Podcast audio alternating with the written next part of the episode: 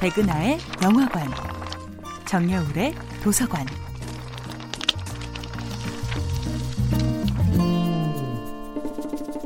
안녕하세요. 여러분과 아름답고 풍요로운 책 이야기를 나누고 있는 작가 정여울입니다. 이번 주에 만나보고 있는 작품은 가스통 르루의 오페라의 유령입니다. 오페라의 유령의 크리스틴과 라울은 사람들이 모두 오페라의 유령이라 부르는 에릭의 흉측한 외모 뒤에 감춰진 아름다운 영혼을 알아봅니다. 에릭의 아름다운 영혼은 그의 노래를 통해 드러납니다. 에릭의 흉측한 외모 뒤에 이토록 아름다운 영혼이 이토록 눈부신 목소리가 숨겨져 있었다니. 라울은 비로소 자신이 질투하던 남자 에릭의 진정한 실체와 만납니다. 하지만 에릭이 가면으로 가릴 수밖에 없는 무서운 얼굴을 가진 것보다 더 가슴 아픈 것은 그에게 아무도 진정한 사랑을 가르쳐 준 적이 없다는 것입니다. 그는 사랑하는 존재를 가지지 못한다면 차라리 사랑하는 존재를 파괴시킬 계획을 세우고 맙니다. 오페라 극장의 지하세계 전체의 숨은 주인 에릭. 그는 거대한 오페라 극장 곳곳의 특징을 속속들이 꿰고 있습니다. 보통 사람들처럼 살아갈 수 없는 대신 오페라 극장의 숨은 조종자가 되고자 했던 것입니다.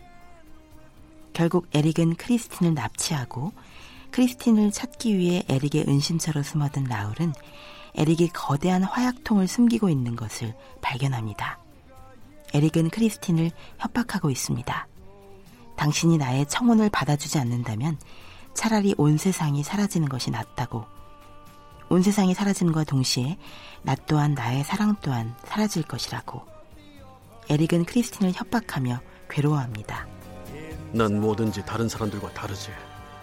하지만 이제 그런 것도 모두 지겨워. 정말이지 지겹다고.